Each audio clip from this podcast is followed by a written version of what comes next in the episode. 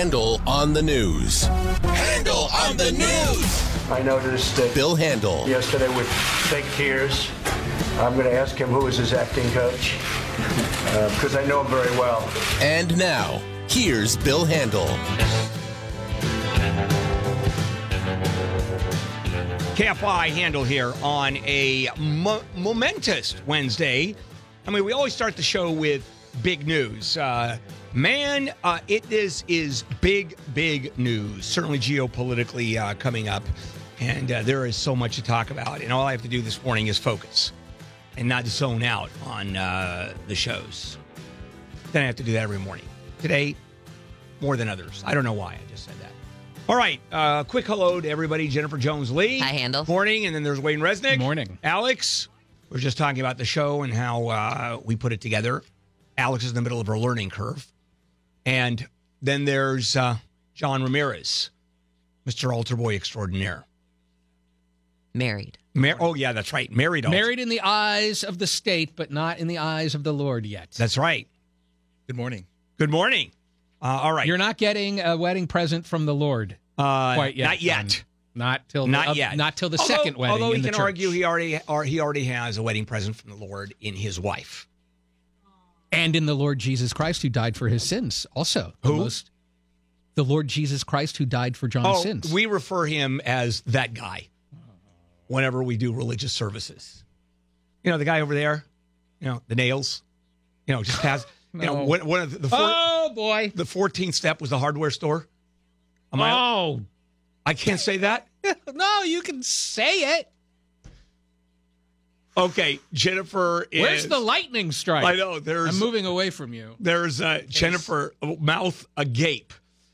Okay, we have some very big breaking news. I mean, huge that just happened. Jennifer, you want to share? About not even 20 minutes ago, President Trump says North Korea has released three American prisoners who are on their way back with Secretary of State Mike Pompeo. Trump says the three American men seem to be in good health. I've actually seen video of North Korean soldiers taking one of the prisoners into that room, uh, into kind of a meeting room area where I guess the exchange will take place. He looked fine. Uh, they'll arrive at Andrews Air Force Base later tonight. The ETA is about two this morning. Trump says he will be there to greet the returning prisoners. You knew, you knew something was going to happen because last night when I saw Mike Pompeo was in North Korea, this is his second time in just a few weeks. So, two things. One thing I thought, well, that means that the North Korean talks must be a go and things must be better, and he's over there negotiating. And they're working it out. And the they're working- details. but the thing I thought was strange, he took reporters. So I thought something's coming out of this. Some news is coming out of this, and then boom, this Okay. happens this morning. And again, what that does is, uh, I think it undermines the argument that it's Kim Jong Un who is just playing all this to negotiate. Kim Jong Un is coming to the table. Yes, he So is. far, the only thing that the United States has said is Trump will meet. In the meantime, look what Kim Jong Un has done. Uh, the ballistic missile program stopped all the testing. Now they say, well, he doesn't have to test. Brian Sutzlige, he doesn't have to. Doesn't matter. He kept on, he could have kept on going for political purposes he has come and, this one there was even an argument as to whether kim was going to release the prisoners at all during this uh, during this go round And remember, the, the president was getting criticized because they said he hasn't even mentioned those three Yeah. Americans who were over there as any part of the negotiations that he plans to talk with Kim uh, about. it, what, Well, a, what a coup for the president now we know this was And- going on behind the scenes. and kim jong-un is helping the president here man these two are uh, this is not going to be Rocket Man, and if it is Rocket Man, it's going to be uh, in. He's simply a little bit better than Elon Musk when it comes to rockets. You watch what Trump is going to say. Also, the fact that uh, the three prisoners, uh, the Korean American prisoners, are have been treated so well and are in such good shape. Because usually, when people go to these uh, prison camps in North Korea, it is not fun. They it, the whole time it was anticipated that they were going to be returned, and they were pawns, no question about it. So, anyways, it's moving ahead. All right, let's move on uh, with uh, more. And the big news that came down yesterday, although it was not particularly unexpected, is Trump did pull out, pull us out of the Iran nuclear deal.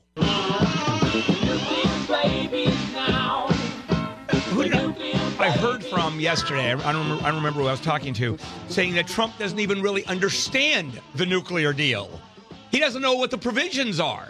But a president doesn't have to because we're talking big picture and where you. Get- And the big picture is it's not a permanent bar That's against one. Iran going for a bomb. And uh, issue number two, oh boy, we're going to talk about this at seven o'clock. Uh, it's not. It doesn't necessarily have the impact, the world impact that we thought it was going to have, or that it was anticipated it was going to have, and does, it may not mean a whole lot. It may not mean a whole lot, even if it stays in place. And I'll talk more about that at seven o'clock. It's not as big a deal as we thought a couple days ago, or even yesterday. I mean, just the utter shock, even though it was anticipated, it was the cold water uh, in the face. Oh my God, we're out of the deal.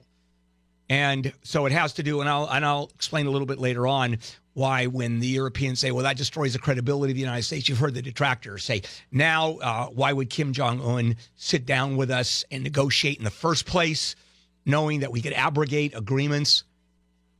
He will, he can, and the abrogation agreement, I think, falls. And I'll explain why at seven o'clock, even though at first glance, well, the United States isn't holding up to its deal. Why that doesn't particularly matter in this case. That argument doesn't fly. And we'll do that at seven o'clock. Te- tease, tease, tease, tease again. And more teasing. More teasing. Yeah. All right. We're going to come back and uh, get into more Handel on the news, uh, big time. Uh, and when we.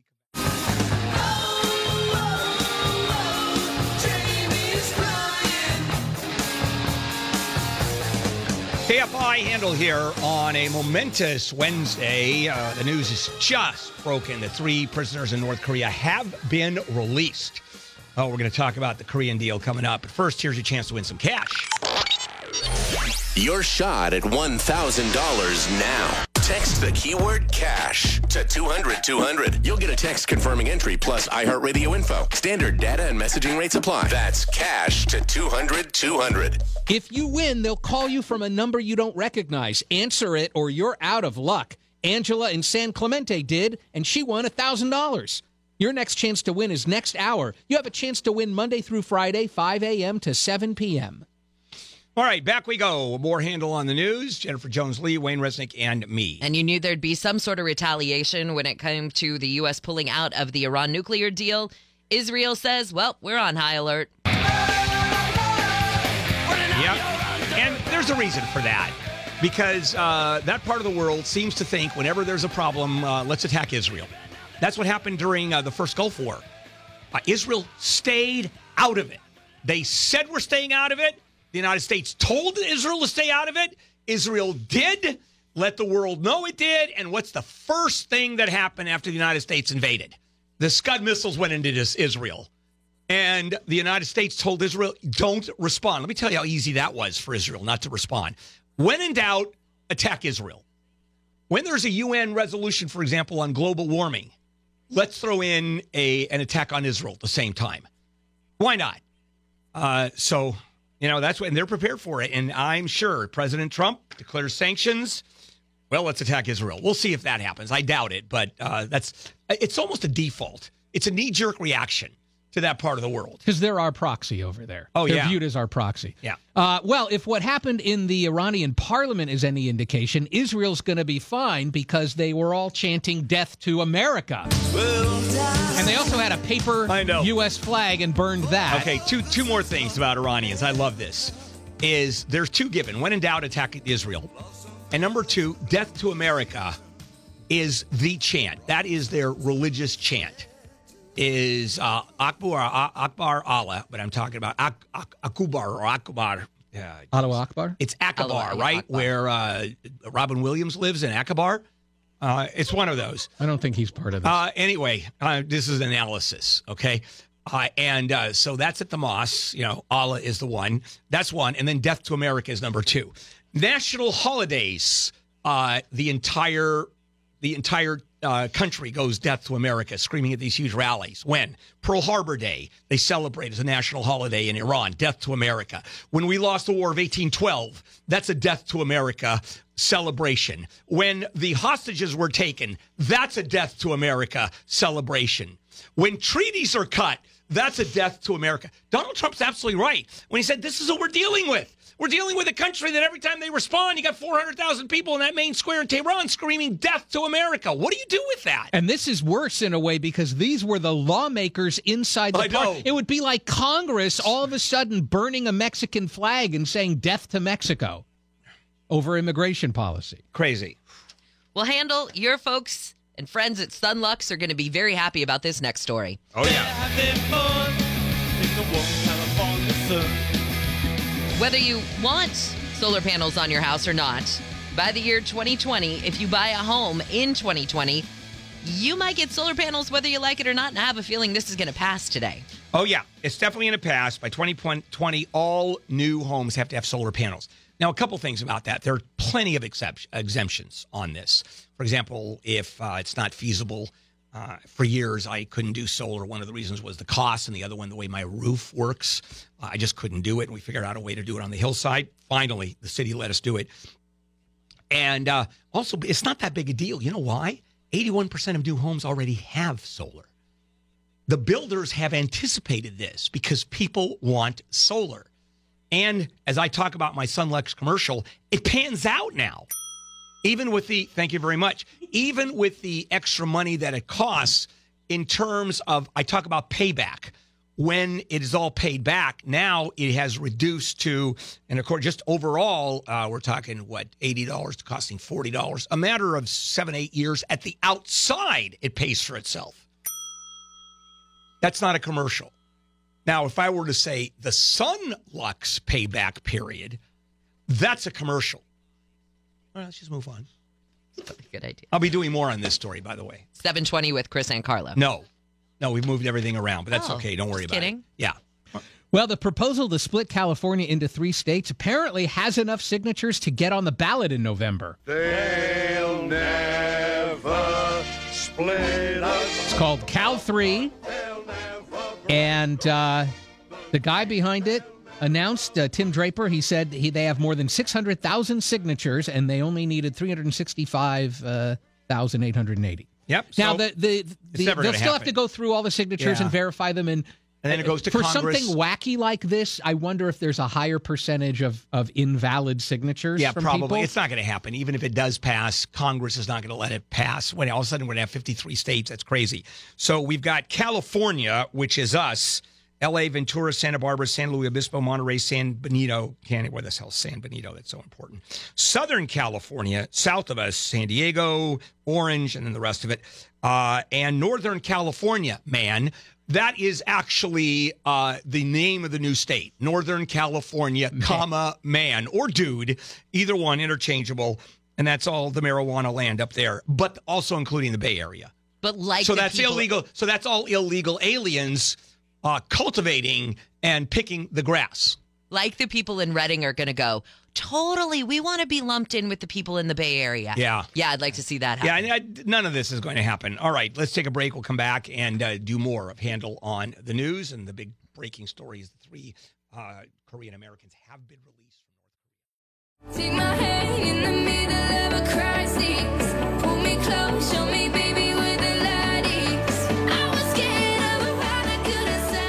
KFI Handel here, and uh, good morning to you. A lot of big news today. Yesterday, of course, uh, the uh, announcement the Iran nuclear deal is off as far as the United States is concerned. We're gone.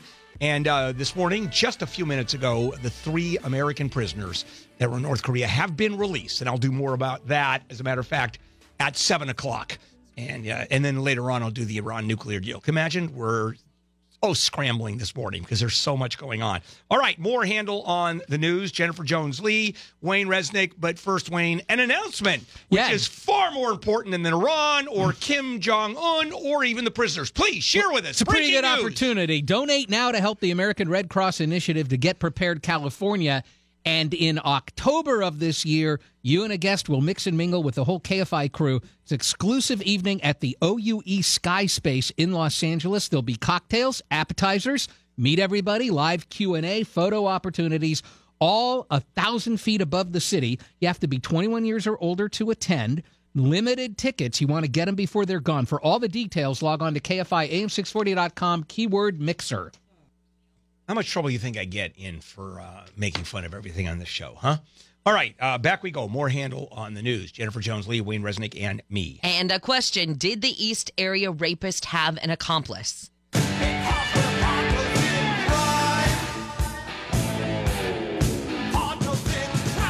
okay, go ahead. I'm sorry, Jen. Well, no. So here's what I was going to say. So here's the deal. The, the, there are two things, or t- a couple of instances where the lead detective in the case, who is the guy who sort of traced up the family tree and you know ended up with the DNA that and that got us to Joe DeAngelo in the first place here, he says that there are a couple of victims who have stories about their encounter with the East Bay ra- uh, East Area rapist who say, "Here's why." One case, somebody heard him say, "Take this to the car." In another case, one of the victims heard the rapist speaking to somebody outside. and it doesn't matter. They're never going to catch him.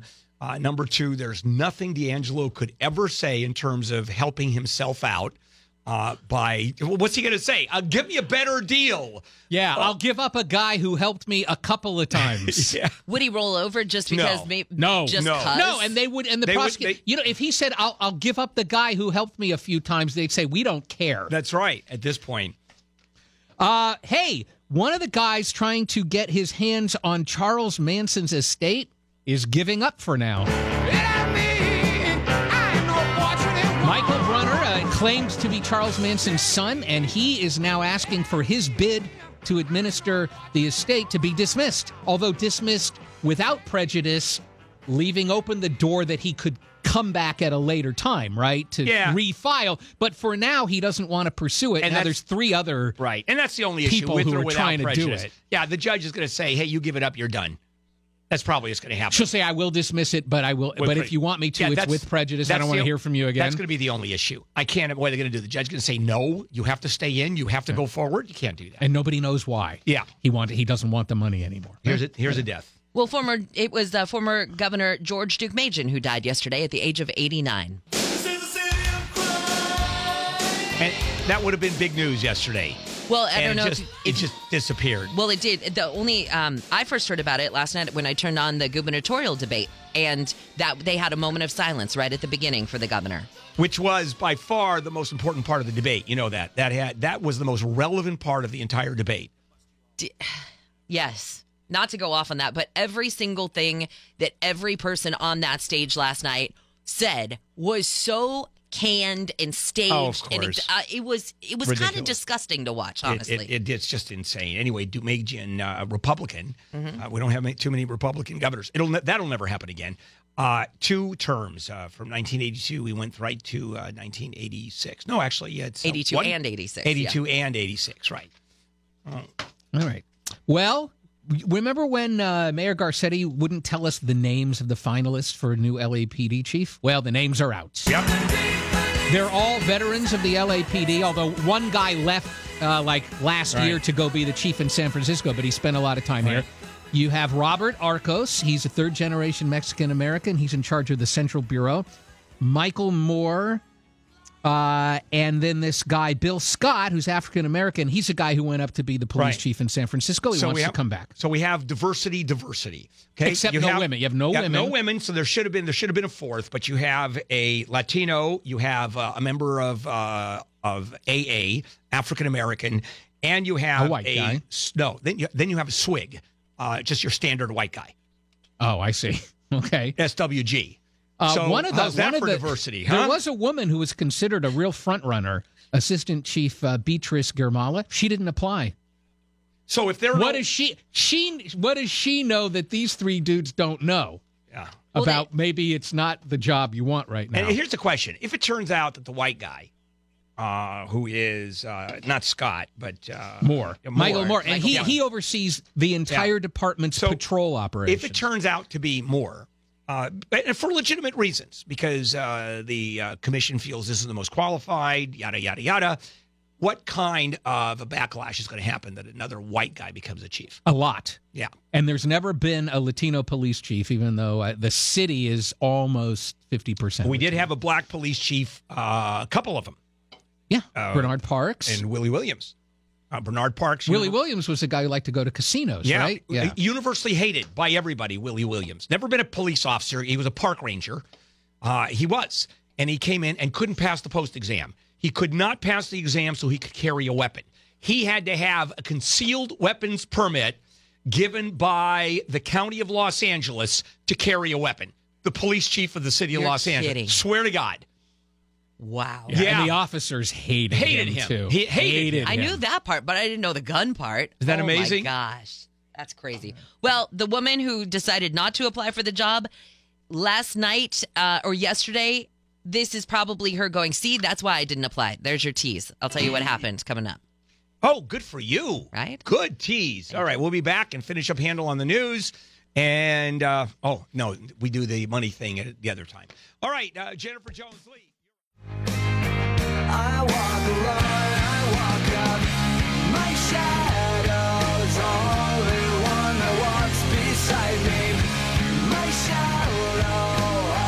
KFI Handel here, and uh, good morning on a uh, Wednesday. Boy, what a couple of days of news. Uh, the breaking story just happened uh, maybe an hour, hour and a half ago. The three Americans have been released from North Korea, uh, which ties right into the negotiations between the United States, that is Donald Trump and Kim Jong Un. Do you think that when the president first brought this up, they already had a deal in principle I for them think to so. like he- in other words, he didn't say, "Yeah, we're going to talk Yeah. about this. It could happen." He knew it was going to happen it was. anyway. I think that was the first low level discussions, and I think uh, that, and that they knew. I believe uh, that United States knew these guys were being take, well taken care of. This is not Otto Warmbier, uh, which was a disaster for North Korea. Well, just inhumane. What North Korea did with Otto Warmbier is just depraved and just it just doesn't make any sense. It does for them. Uh, they moved into a different, uh, just a whole different mode. It's let's sit down with the United States. Now, the motive is really interesting is why Kim Jong Un would do it. That we're going to have to sit down and the experts are going to figure out. And there's probably many different motives. And uh, that will pan out probably if we ever find out, uh, because Kim Jong Un, very inscrutable. we'll know a lot after he and the president meet. Because how that goes. That's correct. Okay. All right, let's move on, shall we? Okay, so we were talking about we now know the three names of the three men who are applying to be the new police chief, but there was one woman who ended up not applying, and she this morning is probably going, See, this is exactly why I didn't apply. Be careful of stones that you throw. It wasn't necessarily stones, but it might have been human ashes that were thrown at Chief Charlie Beck Yeah. during the LA Police, Police Commission meeting yesterday. Yeah, uh, one of the women, uh, Melina Abdullah, Cal State LA professor and a Black Lives Matter organizer. See, professors can do anything they want because they have tenure. They can throw things. They can take what human ashes, which I can't believe that's. Uh, you know, what person is going to volunteer and go? You can take my ashes and throw it at the police chief. Well, here's the deal. oh, maybe there's plenty out there. Maybe I've got it wrong. Well, this this woman in particular, it was her niece who died in police custody back in 2016, where the police said the niece hanged herself. Right. But then the family said, "Hey, look, we got a settlement from the city," even though the police said that But- she hanged herself. But they had a settlement for almost nothing. They settled for what three hundred thousand dollars. When you think about wrongful death of someone in police custody, to settle for three hundred thousand dollars is effectively a nuisance settlement. Uh, that's what it is. Aren't they saying though now, and I, I might be wrong on this, but aren't they saying now that there was an officer who was fired or let go right after the incident that the attorney, when the family settled, did not know about? And aren't they going to try and bring the case back up or something, saying they would have asked for more money or they would have tried to settle I or think, it- something I think like it's that? think they unless it's can. unless I don't think it can unless it's fraud in the inducement. Uh, then like that a- was kept out. Yeah, then the settlement then the settlement could be set aside. Uh, but it's it's a long way to go for that one. It really is. Well, this woman was yelling something like, This is Wakiesha, and that was the woman's name who died in custody. Yeah. So that's why they're wondering if these were the ashes. Uh, Senator Orrin Hatch has announced the Protect and Serve Act would make it basically a hate crime to target law enforcement. which makes all the sense in the world to me. Because tell me that when you attack a cop, if you can, uh, well, it's a question of proving it too. Uh, if you think it's a cop, even if it's uh, someone who is not a police officer, if you think it's a police officer, and or you're actually attacking a police officer, uh, that is an enhanced crime, and it should be. It should be because the death penalty, for example, that's a special circumstance. if you shoot a cop as opposed if I shoot you, that's one thing. I'm not going to have the death penalty. If you happen to be a police officer, I'm going down. And there will and, and special circumstances apply. So I have no problem with this at all. The ACLU doesn't like it. Of course it doesn't. Human Rights Watch doesn't course- like oh, it. of course The. NAACP Legal Defense and Educational Fund don't like it. And one of thing they're saying is um, that it, by passing this law, you're perpetuating a false narrative of a war on police. Huh? That's what they're trying to say. They're trying to say there is no war on the police. Oh, People are not ambushing the police. People are not attacking police don't hate officers police. just because they're Right. police. Right? They There's don't no hate mo- police, and it's not happening. Yeah, there's no movement against uh, police officers or police forces anywhere. Uh, the Ferguson marches, for example, had nothing to do with the cops. Right? There is no issue. Please. Uh, I just, I love this. Well, there's a longtime LAPD informant who says he's going to sue the department because he didn't get paid for bringing them a drug dealer back in 2016. Yeah, it's a contract issue. Yeah, it is. And he went, and this should be big money, too. I mean, he's suing for no small change. And this should be easy to prove, right? Uh, yep, it was his tip that was uh, that uh, resulted in uh, a major drug dealer. They raided the place where the drug dealer was, 1.8 million dollars in cash, uh, a pound and a half of meth and cocaine, worth several hundred thousand dollars more at least. And uh, it was, and he gets 10 percent according to the deal. Of the money plus, and I don't really understand The how value. they It prorate, would but be the, the value. value. of the drugs and the here- weapons. And here, I've always wondered about this. Whenever they pick up two tons of marijuana mm-hmm. and street value of, that's per joint. It's generally not a wholesale price. no, they always convert it to, To street value. once it gets to the street level. yeah, which what is would it be? Come worth? on, it, it- no one sells 14 pounds by the joint. no. I've never bought coke. I've never bought marijuana So this by the guy's joint. Have you? probably- By the way, for those of you that smoke marijuana, has anybody ever bought one by the joint? That's like buying cigarettes by the cigarette. No, although now in in dispensaries Yeah, now they you- sell a lot of pre-rolled stuff. Yeah, but, but it's the, the potency is astounding. Okay, we are done. Coming up, uh, news that just broke. Big news: the three American uh, detainees in North Korea, Korean Americans, have been released, and I'll share that story with you. KFI AM six forty. If it's meant to be, it'll be, it'll be. Baby, just let it be. If it's meant to be, it'll be. It'll KFI uh, Handel here on a uh, Wednesday morning, May 9th. Uh, yesterday, of course, uh, was the uh, the announcement that we're out of the Iran deal. Uh, that's big news we're covering this morning. And also something that just broke a couple of hours ago that the three uh, Korean Americans have been released from North Korea. Now, as Jen uh, pointed out this morning, uh, it, it was anticipated they were going to be released. Couple reasons. Mike Pompeo, our Secretary of State, uh, is on his second trip to North Korea, and he brought reporters along. Usually, when North Korea meets with insert name of whatever country person here other than China, uh, it is super top, super duper, quadruple secret. And it is not in this case. Reporters are brought along. So he knew something was going to go. And that's exactly what happened. They were released from North Korea. And there's a couple things uh, that indicates uh, that this was in the works and has been in the works uh, for uh, a very long time. Uh, that is, uh, we have heard that and we have seen that these three Korean Americans are in great shape. They're in very good shape, which is usually not the case when anybody is coming out of North Korea or you have defectors uh, crossing the border. And so that is very unusual.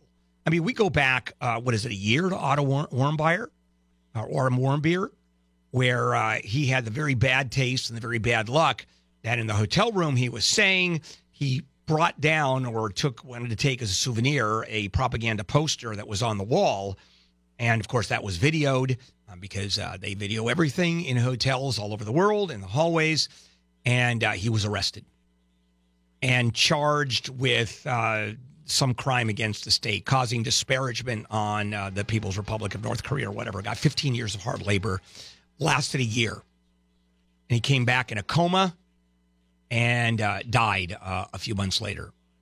And evidence that he had been, uh, I don't remember if he had been tortured or not, but certainly evidence of maltreatment and falling into a coma. And of course, uh, North Korea said, oh, it's not our fault, some sleeping pills or some medication he took or some whatever. And uh, that really hit a low point. And since then, Kim Jong un has gone in the other way. However, was it uh, only, what, a month ago, two months ago, where the president and Kim were screaming about nuclear retaliation with each other?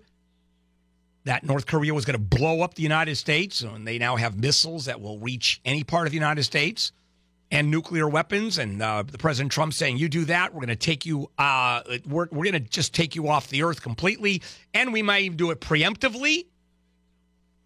So uh, things have gotten closer, and this reminds me of uh, opening up China without the uh, without the military part of it. And I'm going to give credit to Kim Jong Un. He's made the decision uh, that we're going to move forward.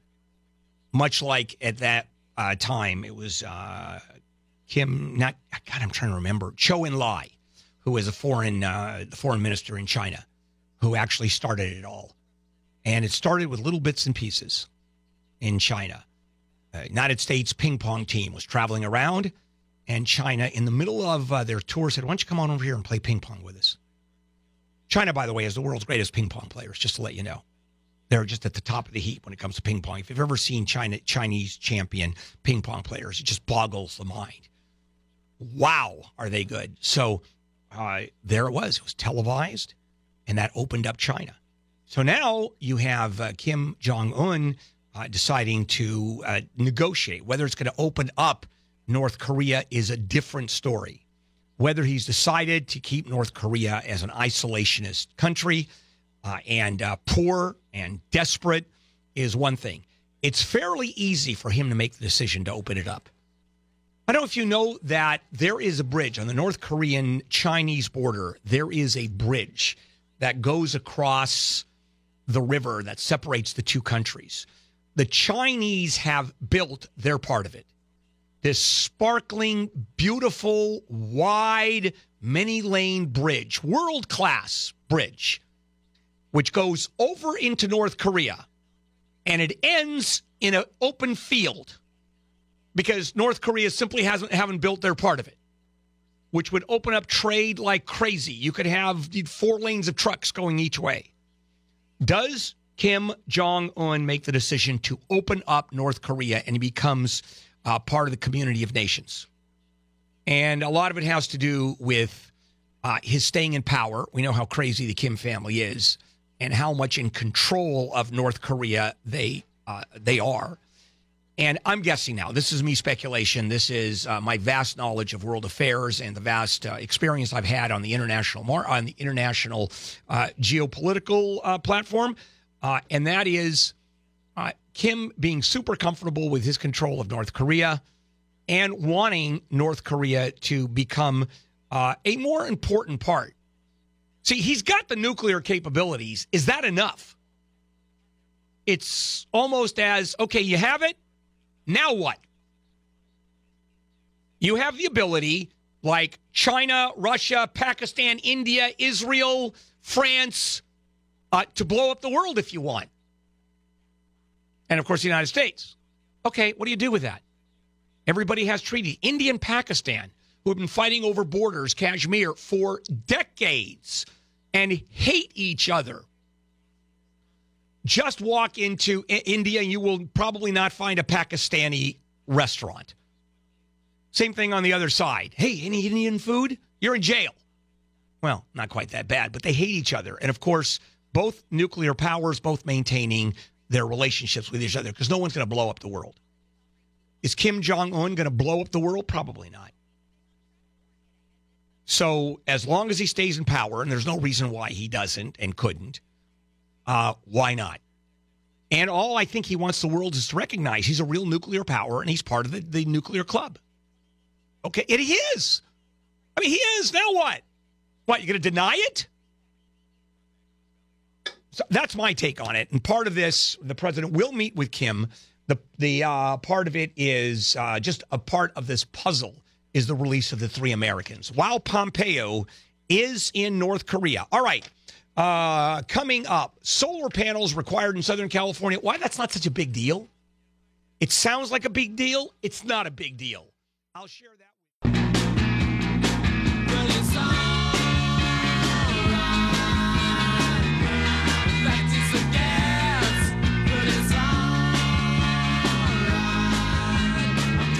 All right. Uh, this is uh, a Wednesday morning. Oh, what a morning. Uh, KFI, first we start with your chance to win some money.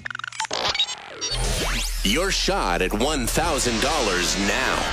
Text the keyword luck to 200 200. You'll get a text confirming entry plus iHeartRadio info. Standard data and messaging rates apply. That's luck to 200 200. If you're the winner, they will call you from a number you don't recognize. You have to answer it or you're out of luck. Leif in Moreno Valley did, and he won $1,000. Your next chance to win is next hour. You have a chance to win Monday through Friday, 5 a.m. to 7 p.m. All right, uh, California once again uh, leading the country, uh, certainly in the world of the environment, and we are set to become the first state to require solar panels on all newly built single-family homes. Uh, the state's energy commission scheduled to vote this morning, uh, which it's going to do. It's going to happen. And uh, the law is expected to pass and take effect in 2020, so we're only a couple of years off. And it simply says that new housing is going to have solar panels installed, which you would think the solar panel companies are jumping up and down, uh, the solar installations. Yeah, they are. Uh, even the uh, building industry, which you'd think would go crazy, they're in favor of it. Although Building Association here in California uh, is saying this is going too fast. Let's slow it down, which is kind of surprising. So uh, there are some exemptions. Uh, uh, first of all, we're uh, talking, uh, which we're talking about commercial buildings, which is a whole different world, or in housing where it becomes very difficult to install. It doesn't make much sense simply because of the sunlight issue. But for the most part, it's happening. And this is part of California's plan to slash greenhouse gas emissions in the coming decades. That's going to require sweeping policy changes. Now, I have to tell you that the amount of greenhouse gas savings are going to happen is minuscule relative to the amount that's being produced. But this is all incremental. This is little bits and pieces. And you add all of it up, and guess what? It actually starts happening for sure. And a couple things are happening. First of all, it's the high cost of this. It's going to, as expensive as housing is in Southern California, California is going to increase costs. Ten thousand bucks a house on the average. So whatever you're going to be paying for a house, add ten thousand dollars. Well, uh, yes or no on this? I mean, it actually makes sense if you look at it financially, and certainly you look at the greenhouse uh, emissions that happen at, at a house and how much energy is being used. Uh, but a couple things. First of all, most people actually want this, and the money pays out. If you hear me doing the Sunlux commercial, I'm telling you, it makes sense today. It has changed. Technology's gotten better. The cost has dropped. I mean, it really, it truly does make sense now. And so that helps. And politically, it's correct. Environmentally, it's correct. And uh, you think the value of the house would go up? Well, at least $10,000, you would think. We don't really know yet. Uh, except if people, ha- you know, I, I don't know. When I sell my house, the fact that I put in a solar system, uh, does that make it more valuable? Yeah, I think so. I think that's one of the reasons. Yeah. Is it more than the cost? That's what you always want to do. Swimming pools, for example, are a waste of money. You lose money with a swimming pool. You remodel a bathroom. That's money. That's good money invested. And for the most part, the same thing as uh, solar panels. But here is the reality it doesn't mean jack. Why? Because 81% of the houses are being built with solar panels, anyways, now. New houses being built, it's it's almost de rigueur to put in a solar panel. 81%, and that is going to explode. We've talked to Dean Sharp. There are a few things that new housing is going to have to have. Smart homes, of course, are part of new housing. Can you imagine not putting in technology for uh, a smartphone in a brand new house or a smart house in a brand new house? You can't imagine it. Same thing with the living arrangements themselves, mother in law suites, separate entrances, that sort of thing, because people are living together generationally because of the cost, and solar panels. And there's going to reach a point where uh, solar is become part and parcel of every new house. Now, will there be a par- will there be a retrofit? There might be. Right now, with earthquakes, there's a, a retrofit law, but it's very different with earthquakes because if you don't have a solar panel, your house isn't going to fall down and kill somebody. But this becomes, of course, over a period of time. And you'll see more and more of these. And the amount of solar energy that is being uh, that is being used here in California, that is being generated, is surprisingly high. We're actually ahead of the curve. Uh, we're ahead of the 2030 declaration of when we are going to, what is it, 40% or something, or 30% of all power? I think we're already in the 20s, if I'm not mistaken, of uh, alternative energy being used here in California. What is that exact figure, by the way? Do we know, uh, Jennifer or Alex? Yeah, the exact figure of uh, alternative energy that now is uh, being generated in California, because I know we're ahead of the curve. So, uh, and, also, and also, it makes financial sense because remember I talk about during my Sunlux commercials the payback period, and it used to be ridiculous. It all makes sense now. Okay, uh, of course. Uh, here we go. One, two, three. Uh, according to one article, we are 73% of the nation's capacity for uh, Okay. energy production. that wasn't what I asked, but that's okay. I'm sorry. Uh, don't worry All about right, it. All right. PG&E says it's reached California's 2020 renewable energy goal three years ahead of schedule. Now delivers 80% of its electricity from greenhouse gas-free resources. See, that is astounding. That is nothing short of astounding. Okay, fair enough. Uh, coming up, Cheapskate University with Clark Howard. Oh, yes. All the best things in life are free. You can keep them for the birds and bees. I want money. Whoa, that's what I want. I want money, yeah. KFI Handel here on a Wednesday morning, May 9th. Uh, big stories we're covering is uh, the aftermath of uh, the decision yesterday to withdraw from Iran. Iran deal, nuclear deal, not a big deal. Not nearly as big as we think it is, or we thought yesterday. I'll uh, explain that to you a little bit later on. That's coming up at uh, 8 o'clock. And then uh, this morning, the news that the three Korean Americans that were sitting in North Korean jails have been released and they're on their way home. And then just a sort of fun one, unless you happen to be a Mormon uh, Boy Scout. The church is breaking off uh, with the Boy Scouts. 105 year old relationship. And the president announced that yesterday.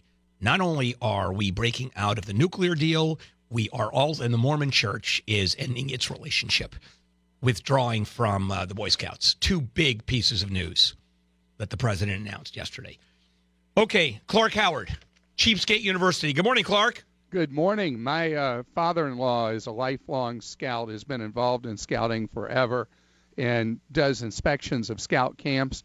And this is uh, this is really monumental for him about the Mormons leaving because do you know that they represent? I think it's close to 20% of all Boy Scouts. Hmm, I didn't know that. Yeah, they are the most influential element of the Boy Scouts, and Well, not now anymore. they're headed now they're headed on their own. Yeah, yeah, that's uh, if you're a Boy Scout or a Mormon, that's big news. Since I'm neither, I don't care. Oh, come on. Okay, You just you just talked all about it, and then you say, but if I'm neither, I don't care. That's, the funny. yeah, that's the basically the philosophy of this show. All right, Clark, we, t- we now we talk about scams, uh, and before we get to, of course, the next segment, uh, which is deal of the week, and that is uh, there's something I had not heard of. I've heard of skimming credit cards, and that is uh, there are, people have machines that you can just take the information off of. Basically, credit card uh, machines, the kind that you just put the card through, but their own ones, or they alter the machines. This is shimming. What is that about? So this is something that a security researcher first said would be possible three years ago, but it never really happened, and now it is. And what is so? All right. So you know how the banks have spent billions sending us the new cards with the chips in them. Well, criminals have figured out a way to steal the information off the chip when it's inserted into a chip reader. And what it allows them to do, because the idea of that chip is it sends a one-time use code every time you use your card, which cuts down on the amount of fraud. Well, what criminals have figured out how to do is put a little device, an electronic device, inside the chip reader that retailers use and capture the information of the chip, and then they can duplicate it almost immediately. All right, so there's room for their card as well as your card. No, no, it's a little electronic device that they put in the card reader. Wow, where where do they get room for that? I mean, where do you put It's something a, like that? It's a teensy tiny thing. And one of the pieces of advice that came from the Better Business Bureau about this is that if you start to put your card into a chip reader and it really doesn't want to go in and you kind of have to force it, that means there might be one of these shimming devices in there to capture the information. But you know, we're busy and all that. So I don't think we should try to be detectives about when a chip reader has been manipulated. All right, so I'm assuming the technology would be just for a sensor inside the chip reader uh, that would ascertain whether or not any foreign object has been put inside that machine. I'm assuming that would, would be available, correct? Well, it doesn't exist yet. So here's where you and I come into this is that the criminals with these uh, shimmers are able to electronically transmit the information, duplicate your card almost immediately. The big responsibility we have is to download an app from your credit card issuer and set up the alerts where they alert you when transactions happen above a certain dollar amount. You know, a threshold there would start to be a threshold Ah. you'd say, "Oh boy." So you- because oh the real thing is the criminals get away with more stolen activity when we're looking the other way. I have set up on my phone with the credit cards I use the alert system and for me I have them set up at either $200 charges or 250. And so if I do a charge of an amount higher than that, but mainly I see Lane doing charges higher than that, I get an immediate notification. But the important part of that, about that is if a crook has duplicated my card and they're using it, I'm getting quick notification. Why wouldn't you do that for every single transaction? You know when you've used the card. Lane knows when she uses you could, the card. You could. I'm. I don't want to get notified every time she goes and buys an overpriced No, you're right. Starbucks No, you're- coffee. no, you're right. I mean, so I, I. I'd put a higher threshold Okay. in, but it gives me the ability for the early warning. Now, as so often happens with all this stuff, the greatest danger is if a shimmer duplicates your debit card, not your credit card. Yeah, that's why debit cards. I hate debit cards. Yeah, because they're attacking your Right. checking account. Yeah, which is so the suggestion I have about debit cards, because they're so vulnerable, is that you set up an account, like maybe one of, with one of the online banks or something, where there's no fees at all, and you put walking around money in that account, Right. and you use that debit card. If you really want to use a debit card, you use it so that the money you need to pay rent or mortgage or car payment, any big expenses, is never at risk because the criminals can only get right. at your walking around money. All right, Clark, we're going to take a, a quick break. I want to come back and start talking about deal of the week. But before we do that, I'm going to ask you how exactly you get that app, and uh, because that seems very Oh, important to me. each each issuer, like if you're with Citibank or Chase or American Express or Discover, they all have apps. You download the app. Got it. And then you can monitor your accounts, and Fair they enough. have the thing where you set up what alerts you want. All right, we'll be right back with Clark Howard deal of the week. Uh, first, uh, there's Jennifer Jones. Lee. Hey Clark, can we get a deal of the week? Clark Howard, deal of the week.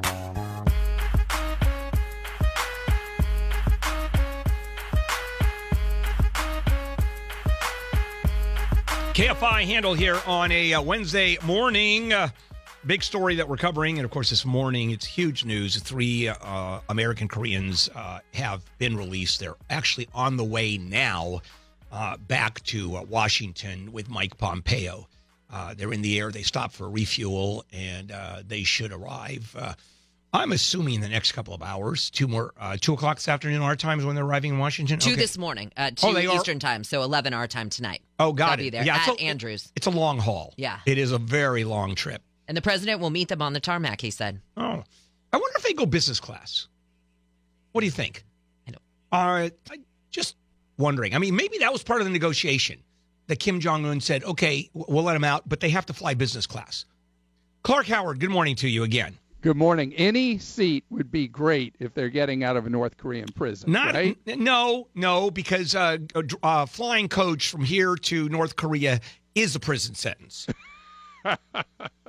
okay, now let's go back uh, uh, to Clark Howard, uh, ClarkDeals.com, and just Clark.com uh, for everything you ever want to know about everything in terms of buying it cheaply or better.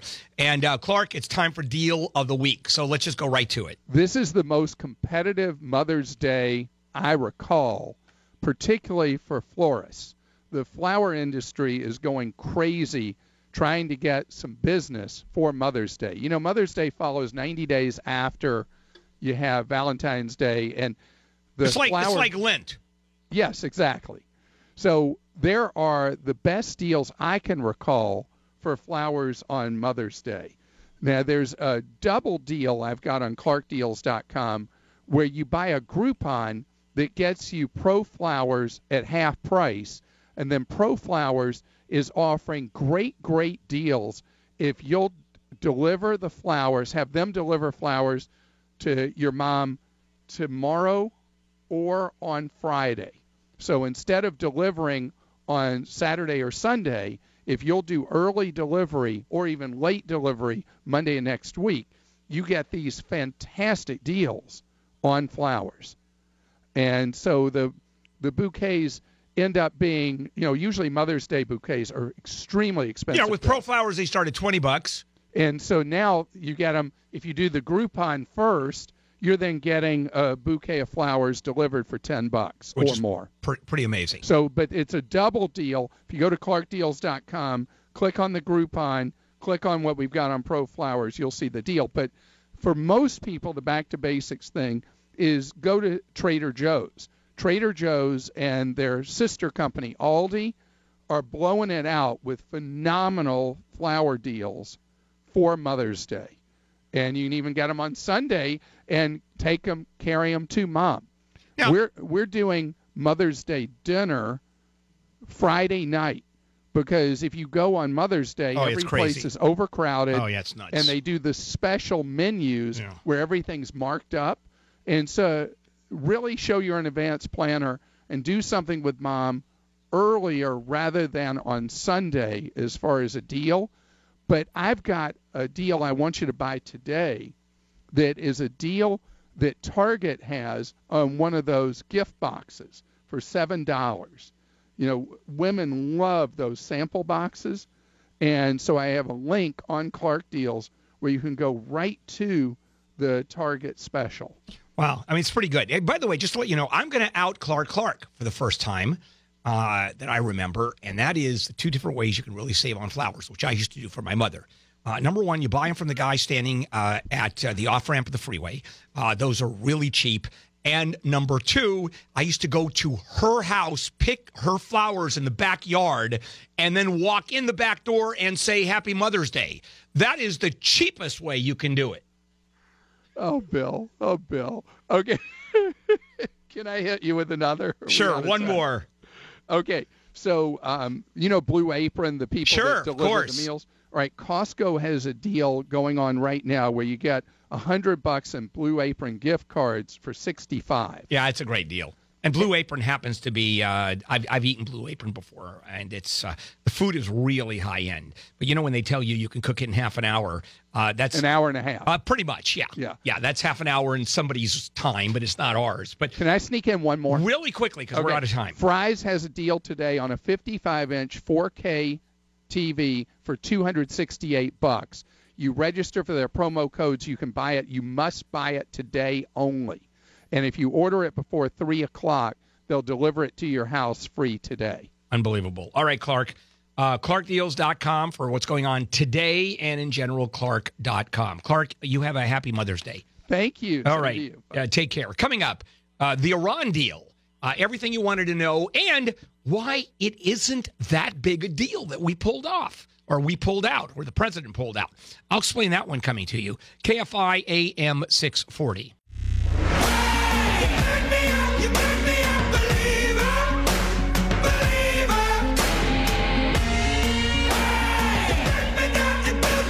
KFI Handel here. It is a Wednesday. Boy, what a Wednesday it is! Right now, right now, the three Korean Americans are on an airplane with Mike Pompeo, Secretary of State, on the way back from North Korea. They were released this morning and will arrive at Andrews Air Force Base about 11 o'clock tonight. And uh, it is now being reported the president is going to be there at the tarmac awaiting uh, their arrival. Yes, that's a big deal. Of course, that's part and parcel of uh, what the plan is uh, when they meet. The president and uh, Kim Jong un are going to meet. Uh, the other big news that happened yesterday, this was more anticipated, was the announcement from the president that the United States is withdrawing from the Iran nuclear deal, also known as the Joint Comprehensive Plan of Action. And uh, as an acronym, uh, acronym that's the uh, JCPOA, which is probably why they're not using that. It's the Iran nuclear deal. And it involves, and this we go back to July 14, 2015, that you had the United States, the United Kingdom, Britain, France, Russia, China, Germany, and the European Union, which is everybody, every country in Europe. And they uh, all agreed with us that uh, the sanctions would be lifted against Iran if they did certain things. And uh, what were they supposed to do? First of all, Iran has about 20,000 centrifuges, had. Uh, the deal says Iran can't use more than 5,000 of them. And they have to be the oldest, oldest, crappiest ones that they have. We'll take the good ones out of there, which makes it pretty hard for Iran to create a nuclear bomb if it wanted to create one today. Uh, however, when you talk about stopping the nuclear bomb, with 20,000 centrifuges, which are used to uh, increase uh, the purity of the uranium, because you need very pure uranium. You need 90% pure uranium for weapons grade to manufacture nuclear uh, weapons, and all you need is about 3.5% uh, for uh, use in power stations. So, uh, with 20,000, they can put together a bomb uh, in about two to three months. Uh, with the 5,000 crappy ones, they can put a bomb together in about a year. That's one of the reasons why the president said this deal is crap. This deal does nothing. And that's probably true. Iran gave up 97% of its enriched uranium and only kept 300 kilograms of its 10,000 kilogram stockpile. Uh, Iran said it would destroy or export the core of its new uh, plutonium plant at Arak, at, at Iraq, and replace it with a new core that can't produce weapons grade plutonium. I mean, it goes on and on uh, that Iran said it would do all of that. And according to the inspections out there, according to all of the nations that signed the agreement, they're adhering. Iran is actually adhering. And what they got was the sanctions. That's what they received in return is the lifting of the sanctions. And the sanctions had to do with uh, any country that does business with Iran, uh, they we will try to stop it, particularly businesses themselves. Uh, it's against the law to deal with Iran, or it certainly was against the law. If an American company was caught selling to Iran, even through middlemen, et cetera, huge sanctions, huge fines. And theoretically, the executives could go to jail. And that stopped a lot of money flowing into Iran. And while, well, let me let me put it this way because it's a, it's a little bit complex, and that is, since the rest of the European countries are screaming, the rest of the signatories are effectively saying, we're going to maintain that treaty. Iran says it's going to maintain that treaty for the short term until they figure out what's going to happen. So we will, with the United, with uh, all the other countries of the United States, we're going to go on as if the treaty were still in effect, with the United States being the outlier. And so you would think, think about this for a moment.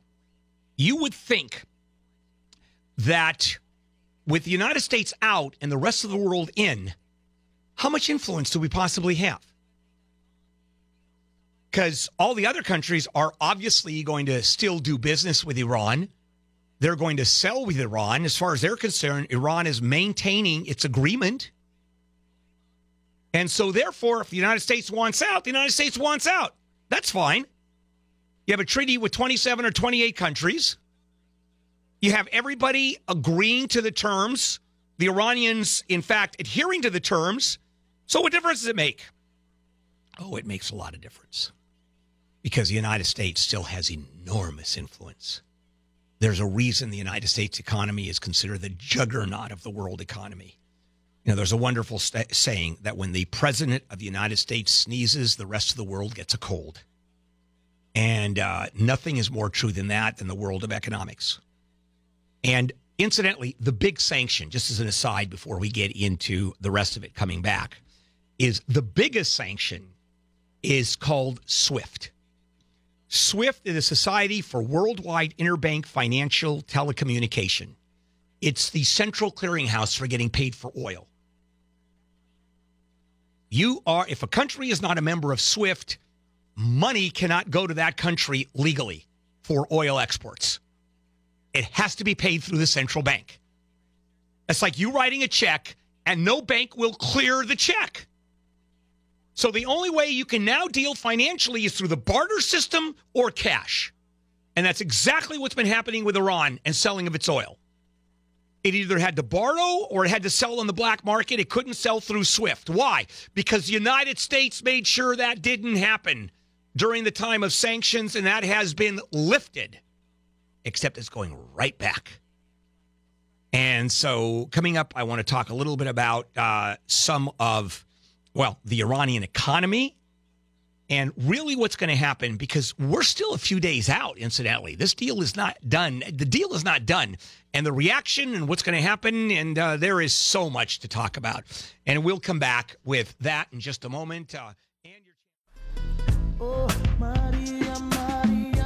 KFI Handel here on a Wednesday morning. First, let's start with your chance to win some money.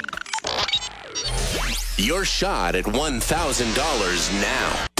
Text the keyword bank to 200 200. You'll get a text confirming entry plus iHeartRadio info. Standard data and messaging rates apply. That's bank to 200 200. They notify the winner by calling them. You have to pick up that call. Joyce and Artesia did, and she is $1,000 richer. Your next chance to win next hour.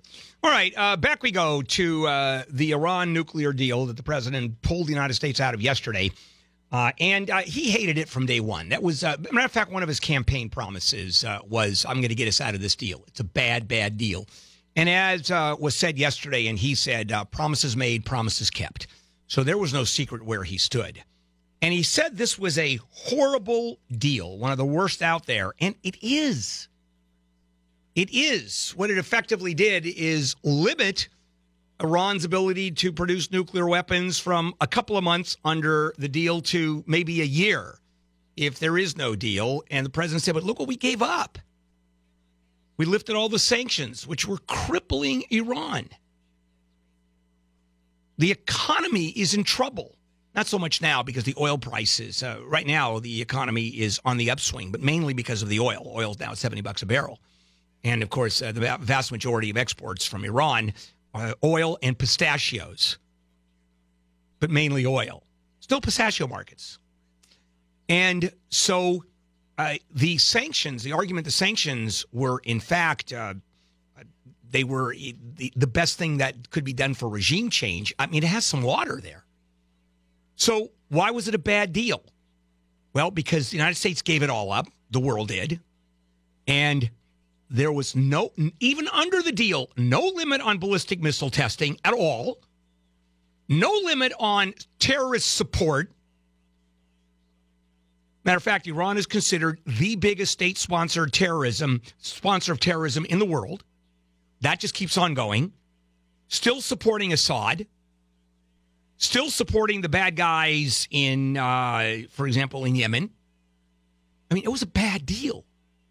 And the signatories to the deal, including President Obama, certainly France, Germany, England, said this was the best deal we could have gotten. Well, uh, it's a bad deal. Now, in the end, does it really matter? You know, not really. Uh, because even Iran said yesterday, we're going to, for the short term, continue on, look at our uh, possibilities, look at our alternatives, uh, still keep the same deal going with the rest of Europe, our allies and friends. I love that. Allies and friends. Yeah. Iran has tons of them. Uh, yeah. And, um, you know, I don't know where this is going to go. And the president may be right on. Oh, and then the issue of, and I want to bring this up, and this is important, and that is the argument that uh, what the Europeans are saying, and a lot of Americans are saying, certainly those that are against Donald Trump, are saying that we have lost all credibility uh, around the world. And why would Kim Jong un ever believe anything we say, whatever agreement we get into? Well, there are two things involved with that, why I don't think that particular argument holds a lot of water.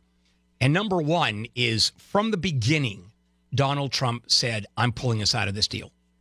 Everybody knew it was going to happen, or thought they knew it was going to happen if the president became the president.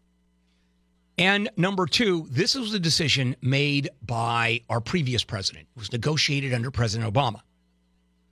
And it had tremendous problems from day one. There was a lot of controversy. It was criticized like crazy. So here is I'm going to back up Trump. I'm going to make the argument for President Trump right now. And that is President Obama made the worst deal in the world. I ran on effectively killing the deal. It is a bad deal. And here's the reason why. And by the way, he's absolutely right. And as far as Kim Jong un not believing me, whatever deal I cut with uh, Kim Jong un is going to be my deal. I'm going to put my name on it. And I'm going to support my deal. Now, that makes more sense. What's he going to say? Yes, I promise I'm going to sign an agreement with North Korea, and then I'm going to abrogate that same deal a year from now or two years from now. Does that make any sense? So when Europe says, oh, abrogation, you can't trust the United States, well, it wasn't a treaty. The reality is, is Europe knows the politics of the United States. Europe understands it, although uh, in recent times, uh, any kind of an agreement signed by the president, because there, I don't know when the last time there was a treaty. Uh, treaty has to be ratified by the Senate. So anytime there is uh, any kind of agreement signed by the president is considered a deal set in stone. Well, number one, that's not the case. Uh, one president can undo what the other president does. And the European argument that this is the this crappy agreement that we had is the best we could do. You know what? I I don't buy that. Is that the way you go through life? Oh, this is the best I can do, so I'm going to accept it. I don't think so. I certainly don't try to do that. That's like me sitting down negotiating my contract with KFI when they offer me $3 an hour. Well, that's the best I can do. I'm not even going to bother. Do that next time you ask for a raise. No, well, that's the best I can do. I'm not going to get a raise. Okay, and you walk away, you slink away.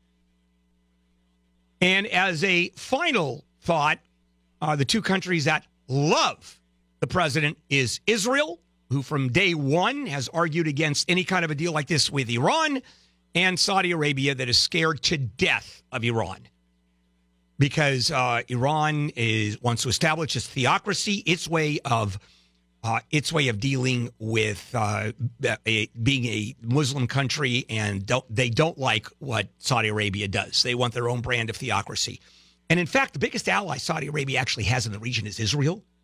Did you know that? Israel is probably their best friend because while Iran wants to impose its brand of religion on Saudi Arabia, let me tell you what Israel does not want to do. Make sure that every royal family boy in Saudi Arabia gets bar mitzvahed. They're not interested in that. Coming up, Handel on the News, late edition. KFI AM 640. Handel on the news. Late edition. Handel on the news. Nowadays, if you're not Bill Handel. out of the box, you're gone. And now, here's Bill Handel.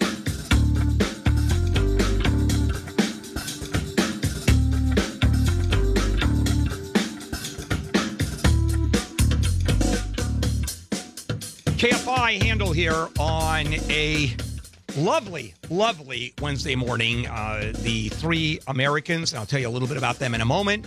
Korean Americans on an airplane back to the United States, released by North Korea. Before we get into Handel on the news, because there's uh, I got to cram so much in. A quick announcement from uh, Wayne. Yeah, big event coming up later this year. If you donate now to help the American Red Cross Initiative to Get Prepared California, later you and a guest will mix and mingle with all of us here from KFI at the OUE Sky Space in downtown Los Angeles. It's a facility on top of the U.S. Bank Tower, a thousand feet above the city. Get to meet everybody here, live Q&A session, photo opportunities. You have to be 21 years or older to attend. There's limited tickets, so you want to get them before they're gone. Now, for the details on how to do this, go to KFIAM640.com, keyword mixer. All right, back we go. Let's start it with uh, Handel on the News, late edition. Uh, that is Jennifer Jones Lee, Wayne Resnick, and me, and our lead story. Okay. Three Korean Americans on an airplane right now uh, with Secretary of State Mike Pompeo, and uh, they're they've been released by North Korea. Quick word as to who they are: Tony Kim, uh, connected with Pyongyang University of Science and Technology. It's a Christian university uh, that Pyongyang lets people teach at. Uh, and uh, the other one, Kim Hak Song, also at Pyongyang University of Science and Technology. Uh, they were both arrested literally on their way out uh, eh, for quote hostile acts.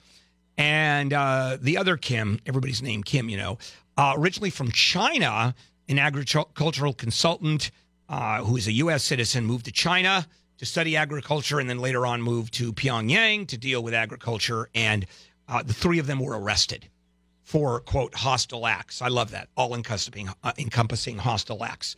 And uh, the issue was uh, their release. We've been talking about it for a couple weeks. It happened. It's Kim Jong Un coming to the table and saying part and parcel of it is we're releasing them. And that's probably why uh, Jennifer noticed this morning when we uh, first broke the story, when she first broke the story, was that uh, this time Mike Pompeo took reporters with him. And the president hinted, I'm going to have some good news for you. So we're done on that, which is great. Now we know what that good news is. Well, Santa Clarita has become the first city in LA County to formally oppose the sanctuary state policy. The sun goes down. Yeah, this is breaking down pro and con. The anti sanctuary state movement, anti sanctuary county movement is getting stronger and stronger. And coming up at nine o'clock, I'm going to tell you why the sanctuary city and state movement is actually hurting itself. It's hurting illegal aliens. It's actually uh, it's counterintuitive, but it's not helping people who it's supposed to help at all. And I'll explain that coming up at nine o'clock. Uh, the border wall has not been built yet, but it's already cost San Diego taxpayers a couple million bucks. This is almost entirely uh, police and sheriffs' overtime to provide security when they were building the prototypes, when uh, somebody goes down there to have an event. You know, when someone from the government makes an appearance, they have protesters, and it's basically to protect the people building those prototypes and having those events. Yeah. And I don't really see this as being a huge deal. Yeah.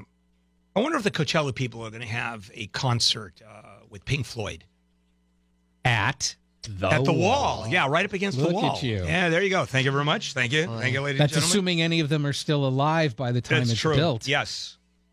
There's a high school student from Chula Vista who was charged yesterday for recruiting his classmates to smuggle drugs from Mexico into the U.S. Now, this guy is a hell of a smuggler because he was uh, telling these students, convincing them to smuggle drugs at $300 a go. They would strap meth bags, uh, cocaine bags to their bodies and uh, go in. And then it turned out uh, that he was caught last week attempting to smuggle a Chinese and Mexican national in the United States in his trunk, of which uh, the Mexican told uh, the authorities he paid uh, Webb, this young man, fourteen thousand dollars. So he gets paid fourteen grand to put someone in the trunk. He pays three hundred dollars.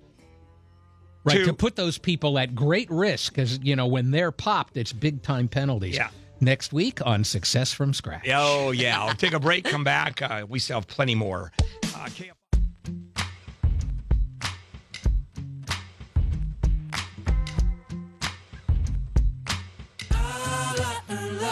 All right, uh, KFI Handel here. It is a Wednesday. Boy, what a Wednesday. Lead stories or the big stories we're covering is, uh, as of right now, the three Korean Americans who are in the North Korean jail on an airplane with the Secretary of State Mike Pompeo, uh, scheduled to arrive tonight at 11 o'clock at Andrews Air Force Base. The aftermath of the U.S. withdrawal from the Iran nuclear deal. Not that big a deal. It really isn't. And then news about Michael Cohen receiving payments uh, in a very convoluted fashion from Russian oligarchs. Someone owns a company that owns a company that has a shell company that has a cousin that went to a deli that bought a sandwich that someone else saw and uh, then left the leftovers and someone else picked it up and therefore uh, the Russians somehow are connected. That's basically the story. Okay, uh, let's move on with more Handel on the news late edition. Uh, and this is Wayne. So far, the big anticipated tax windfall from legal marijuana is gone up in smoke. And that's because California is making it difficult. They're making it very hard. They're not rolling out the licenses fast enough. They thought they'd get $175 million in tax revenue by the end of June. Well, in the first quarter of the year, they only got three, uh, 34 million. Because you got cities uh, that are slowing it down. They don't want marijuana dispensaries. There was a story I saw last night uh, in which uh, Colorado, I think, uh, I think Denver has more marijuana dispensaries than there are Starbucks. wow, that was the story last night. Boy, That's have, quite an achievement. they've gone balls to the wall when it comes to marijuana in Colorado. My question though is though in California, is it just too tough to do this? It's are very- people buying from the black market Yes. instead of going here, or are just not as many people smoking pot as we thought would once Oh, it no. became legal? I think number pe- one and number number two, two. but not number three. Plenty of people smoking pot. Plenty. Yeah, it is number one and number two. Well, there's a man in Nevada who says, "Look, I want to die, but the way you're going to kill me, that's the part I have a problem with." Nevada Supreme Court hearing uh, a, a case, hearing arguments uh, for using another drug, an untested paralytic drug, and this is typical what the anti-death people do, uh, death penalty people do. They just throw up and throw up anything against the wall, hoping it sticks. So now they're talking about this particular drug that's going to be used, and uh, this may be terrible, and you won't know if it's cruel and unusual, and it's very difficult to uh, actually ask the opinion of someone who's just died. Did you suffer? Did you not? So it, it gets to be a mess. Also, the guy is going to die anyway. Yeah. They because he doesn't. He's not trying to get out of being executed. right. And so they asked him at the hearing. They asked the lawyer. They said, "So whatever way we rule, he's going to die, right?" And the lawyer said, "Yeah, he's going to die, what, however you rule." But so what's matter, the point? Because it's a bigger case than that. for for someone else who doesn't want to die. That's die. right. It's uh, the Nevada Supreme Court is looking at another method of execution, and does that pass muster? Weinstein Company has been sold. Bankruptcy judge approved this plan uh, for this Dallas-based company, Lantern Capital Partners, that have no previous experience And in the but they're entertainment bu- industry. They're buying the assets, Sure. and uh, they're and, and they're the only ones left. Their Yeah. their bid was accepted. There was there was theoretically going to be an auction. Now I understand they're going to change the name of the Weinstein Company, of course.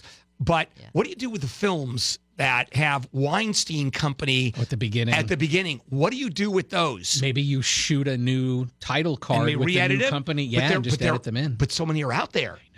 I know. Well, we kind of figured this would happen. Just days after the Academy of Motion Picture Arts and Sciences expelled Roman Polanski, the district attorney sent a letter saying, "Ah, no, that move was unlawful." Take your medication, Actually, Roman. Polanski's I think it's his, attorney. it's his attorney. I'm sorry, Yeah. Polanski's Yeah, attorney Harlan sent Braun. to and the uh, DA. now here it's a it's a very interesting legal issue. How do you stop an admin, a body like this, a private body, from throwing someone out uh, legally? Well, the ar- the legal argument is it's violating its own procedures, and that you can that is a legitimate legal argument. Well, let him come back and have a hearing then. Yeah, well, I think the lawyer is going to have a hearing. I don't think you have to do this. So he's got a shot. I mean, that is legitimate. Now, they've changed the rules since then where the academy can throw anybody out for whatever reason it wants. But Polanski is being thrown out for what he did before. Although I see, if I were the Academy, I'd say he's also being thrown out for continuing That- to be and a that word- fugitive. So I Yeah. think Wally, and I agree with you, Wally has a legal case, uh, changing the rules you're allowed to do and continuous violation, you're right, would fly. Right, and you then wanna, finally- you want to oh, do this yeah. one real fast. Oh, so a yeah. a, a, a male professor is in big trouble, and, the, and they're taking it seriously. They want him to apologize for the following joke. He was at a conference. He's on a crowded elevator, and somebody says, "What floor do you need?" And he goes, "Ladies' lingerie." That's the entire joke.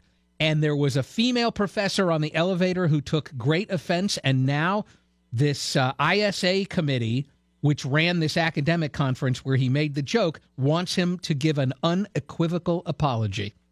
Wow. For one of the Oh, corniest old time jokes in the world when That's you get on an elevator and you go fourth floor housewares It was or literally whatever. in Space Cowboys. I looked it up out of curiosity. It's literally from the movie Space Cowboys. It's how how a crazy is that? How it's just that's political correctness. It's insanity. That's ridiculous. It is insanity. You can't say "Hey, dude" anymore. You have to say "dude" or "dudette."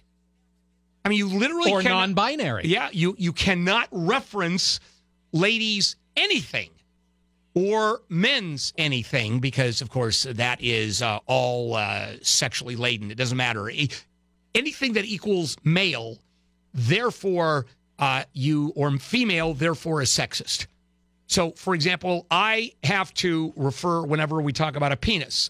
It's either male or female because I can't just reference it to a male because that's sexist. Okay, that's it. I'm done. Hey, you know, tell me that that's not as stupid, huh? Okay. Coming up, sanctuary cities, sanctuary states. Is it working? You'd be surprised what the unintended consequences of this is. Not such a good idea.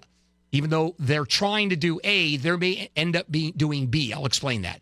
KFI AM 640. In the middle,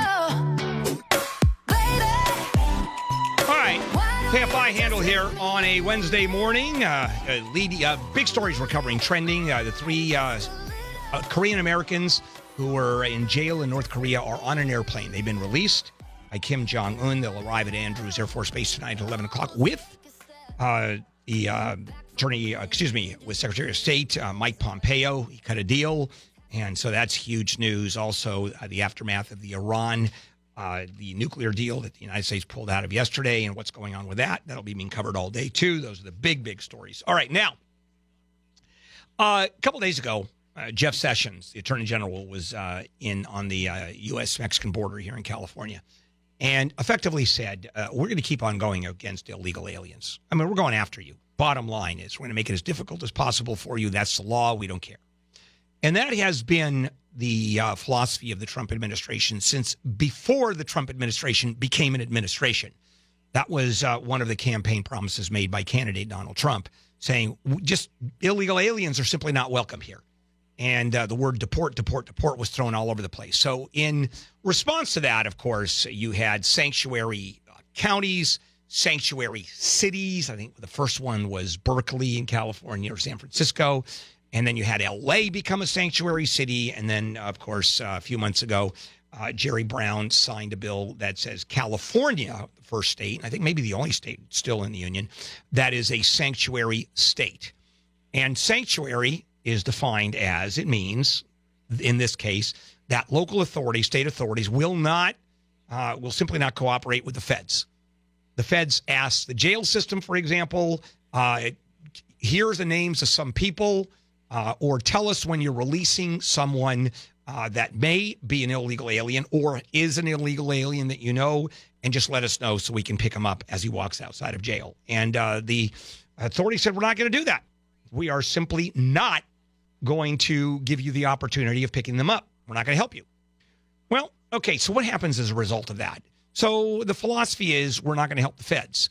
Well, if the feds are not going to stop picking up illegal aliens, because believe me, there isn't a sanctuary law in this country that could be passed other than a federal law that the Trump administration is still going to go balls to the wall to try to collect illegal aliens, especially coming out of jail. So they have they're going to pick those people up anyway.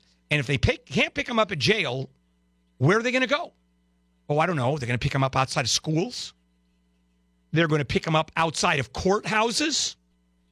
They're going to pick them out, uh, pick them up at job sites in front of families. And there's something else that's going on, and that is uh, something uh, called collateral arrests. That bystanders are arrested. If officers come across, we're talking about ICE officers, uh, other unauthorized immigrants, while looking for those targeted for crimes or immigration related offenses, guess what? They're picked up too. Where otherwise it would only be the guy coming out of jail. Uh, according to an MPI study, and uh, this is a group that uh, studies uh, this entire area, it's a nonprofit. Um, uh, more than two thirds of 650 arrested in one major operation were collateral arrests of people who were not even targeted. They were simply bystanders. And it gets difficult. So let's say an ICE officer comes up, and during the course of an arrest, and you're part and parcel of, uh, let's say you're someone's playing cards with an illegal alien. That's hypothetical. And uh, they're going after that illegal alien. Maybe the illegal alien has committed a crime. Uh, maybe there's a deportation order and they somehow got information that he's there. So everybody at the card table gets picked up, right? Uh, because that's what they do. And so now they get picked up where otherwise only that one guy would have been. And isn't this fun? But we have, but we're not going to help you for a sanctuary state. We're not going to, uh, when this guy was released from jail, let you know. See, that's an unintended consequence. Oh, incidentally, if I am picked up, right, as a collateral arrest, how do I prove that I am a U.S. citizen? Does anybody out here have proof? Does anybody carry a birth certificate with them or a passport with him? I don't. So I cannot prove to anybody that I am a U.S. citizen unless I call Marjorie at home or one of my kids and say, hey, in the top right drawer is my passport. Would you bring it down? Or find my birth certificate, which would not help one bit because uh, I have a foreign birth certificate. Or if you could pull out my naturalization papers, I don't even know where my naturalization papers are. I couldn't find them if you stuck a gun to my head because I, my proof of citizenship is my U.S. passport. That's how I prove it.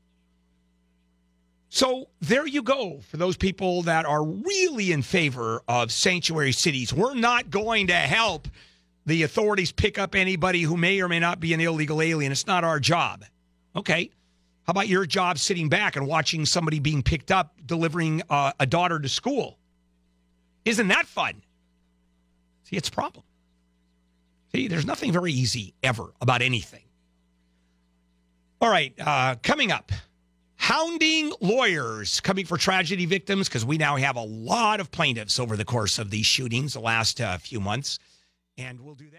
You ain't nothing but a hound dog,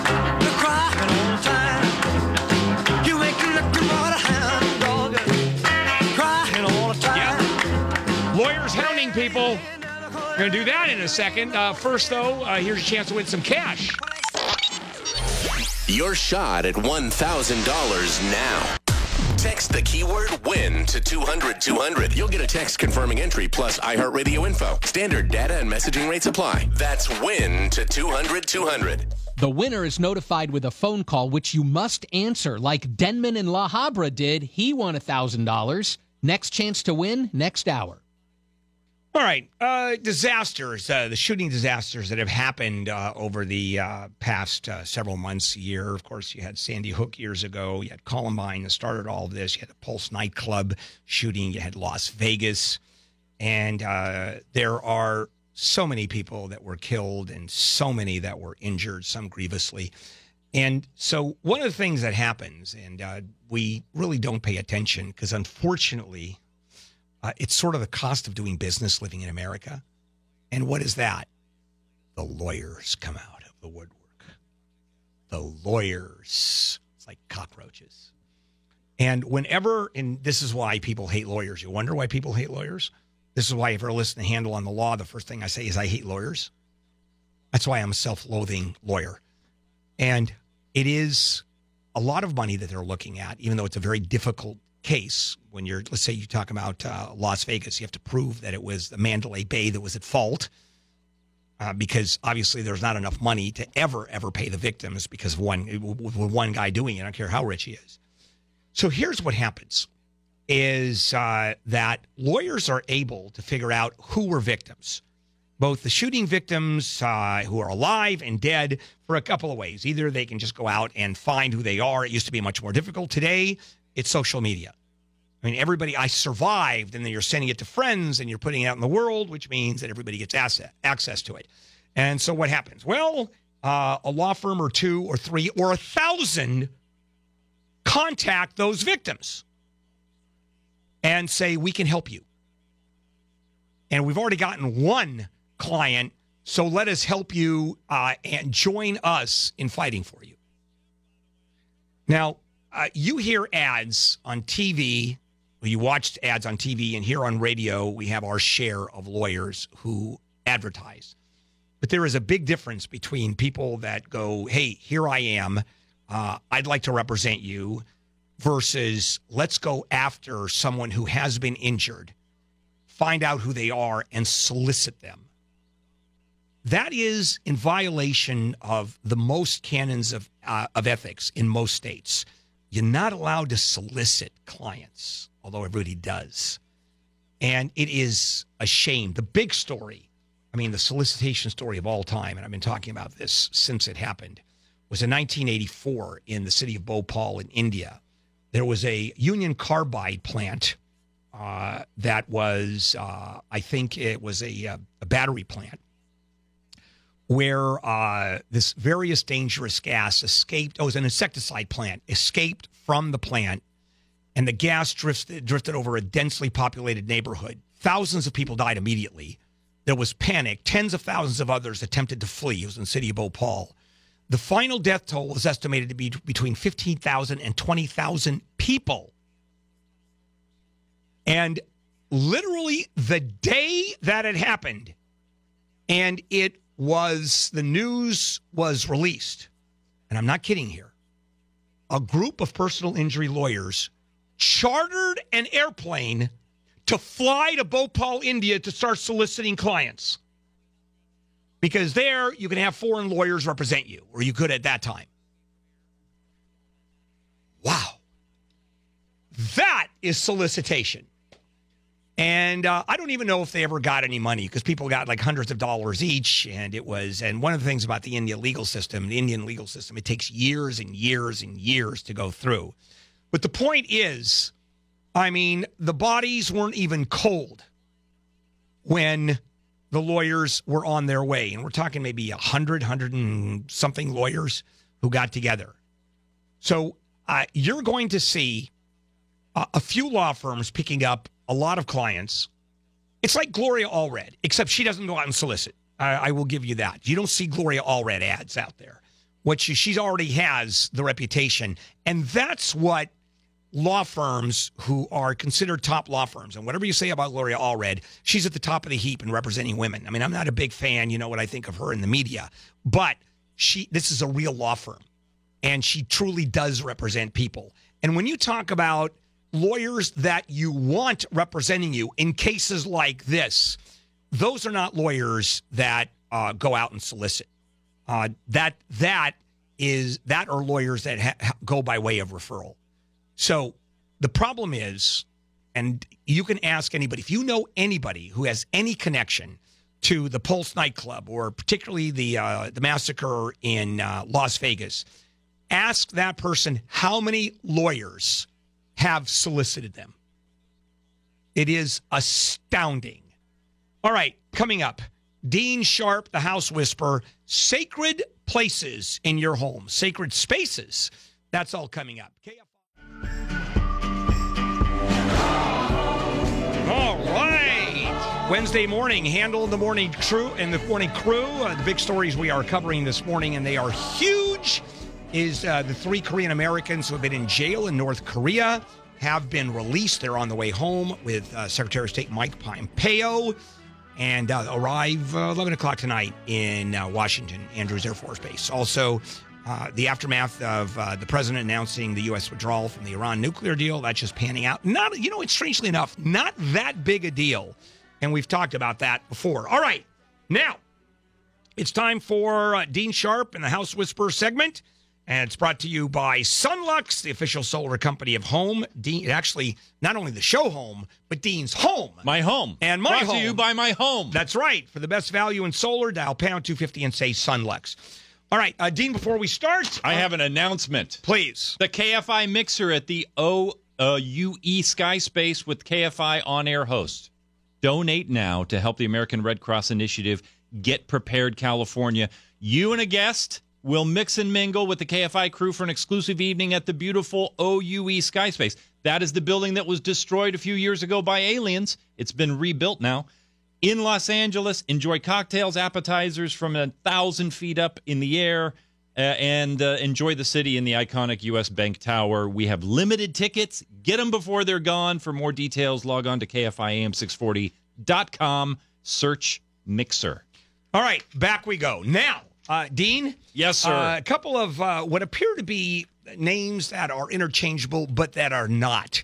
Uh, for example, when dealing with a house, uh, luxury and custom seem to be about the same. Yet they are not. They are not. And there are uh, sacred places and uh, not so sacred places, spiritual spaces in your house. Yes, Uh, which seems to be about the same kumbaya.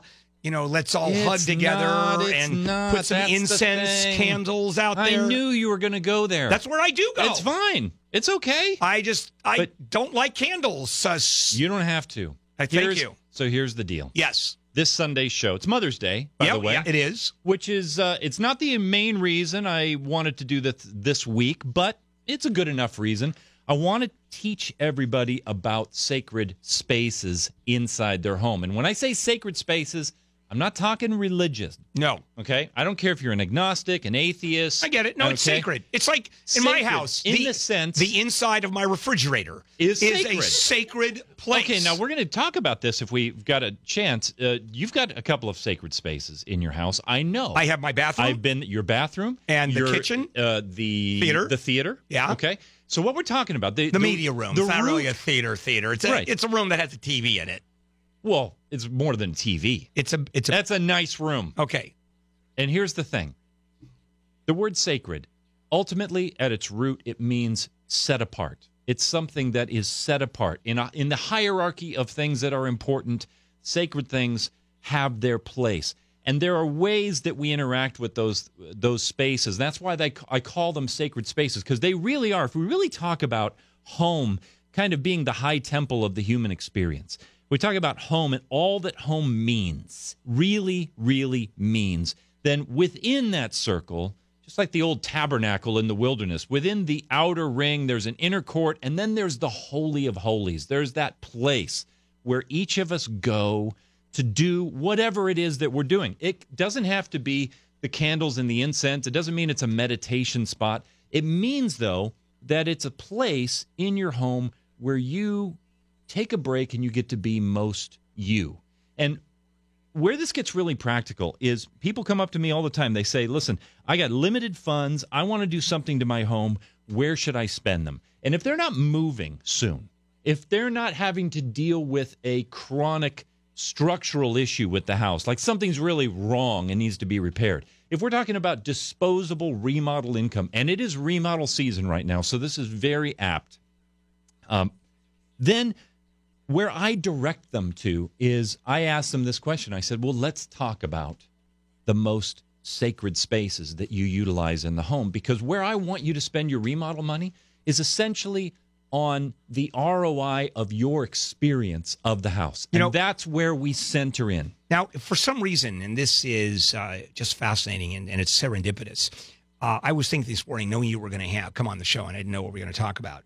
And that is, uh, whenever I think about you coming on, of course, remodeling and building, et cetera, I talk, and I think I talked to you about this, and that is, uh, if I had to redo my house, and I do this with Marjorie, what mistakes did we make?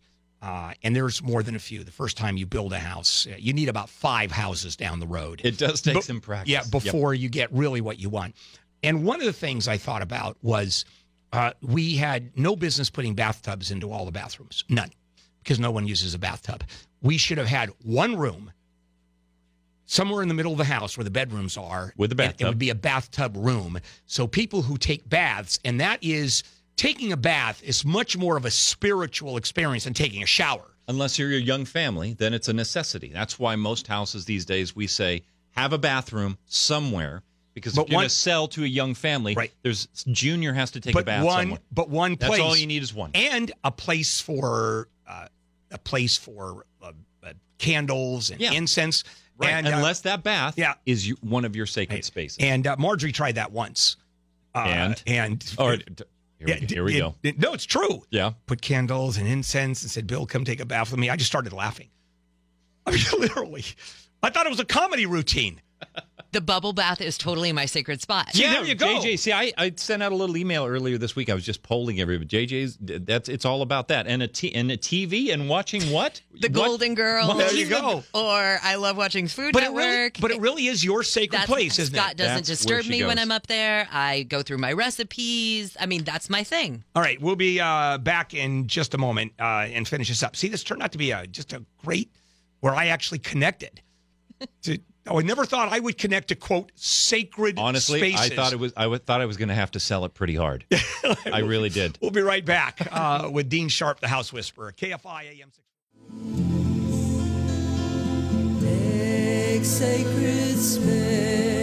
All right, uh, KFI Handel here and the, the morning crew.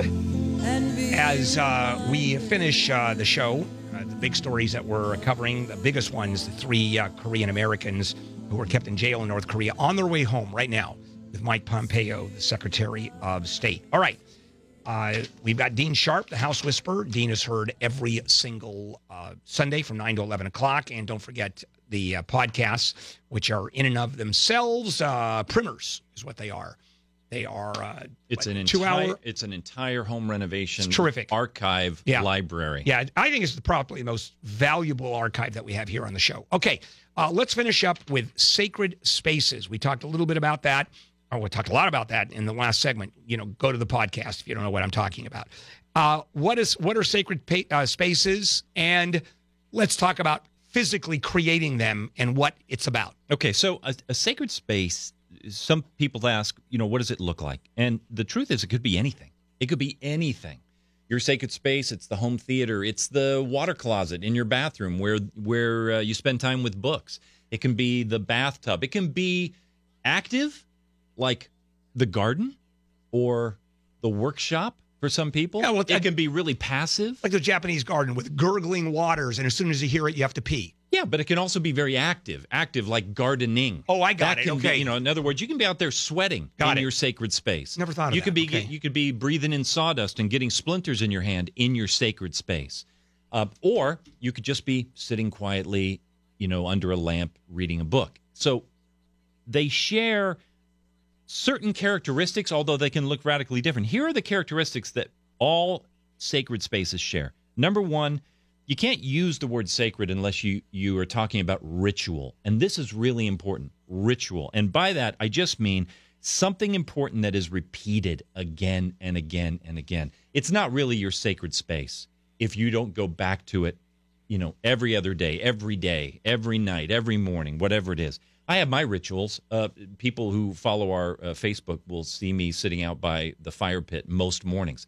Get up at five o'clock, make the coffee, feed the dogs. By the time the coffee's done, fire pit is lit, unless it's just unbearably hot outside. And I'm sitting before the sun comes up, sitting by the fire pit, have my hour of just kind of chill, getting ready for the day, whatever that is. It is a ritual. Uh, sacred space is something that uh, a place where we do something meaningful, some important expression of you. It's meditative, not in the sense of like put the grape in your navel and uh, and sit in the lotus position, but it's meditative in the sense that it shifts your gears from whatever you normally are thinking about and it engages you in something else. So, for instance, when you and Marjorie sit down in the media room to watch a film, No, no, that's no. Come on, that's It's a- sacred. it's, you know- sacred is being by No, no, no. yourself, not No. with Marjorie.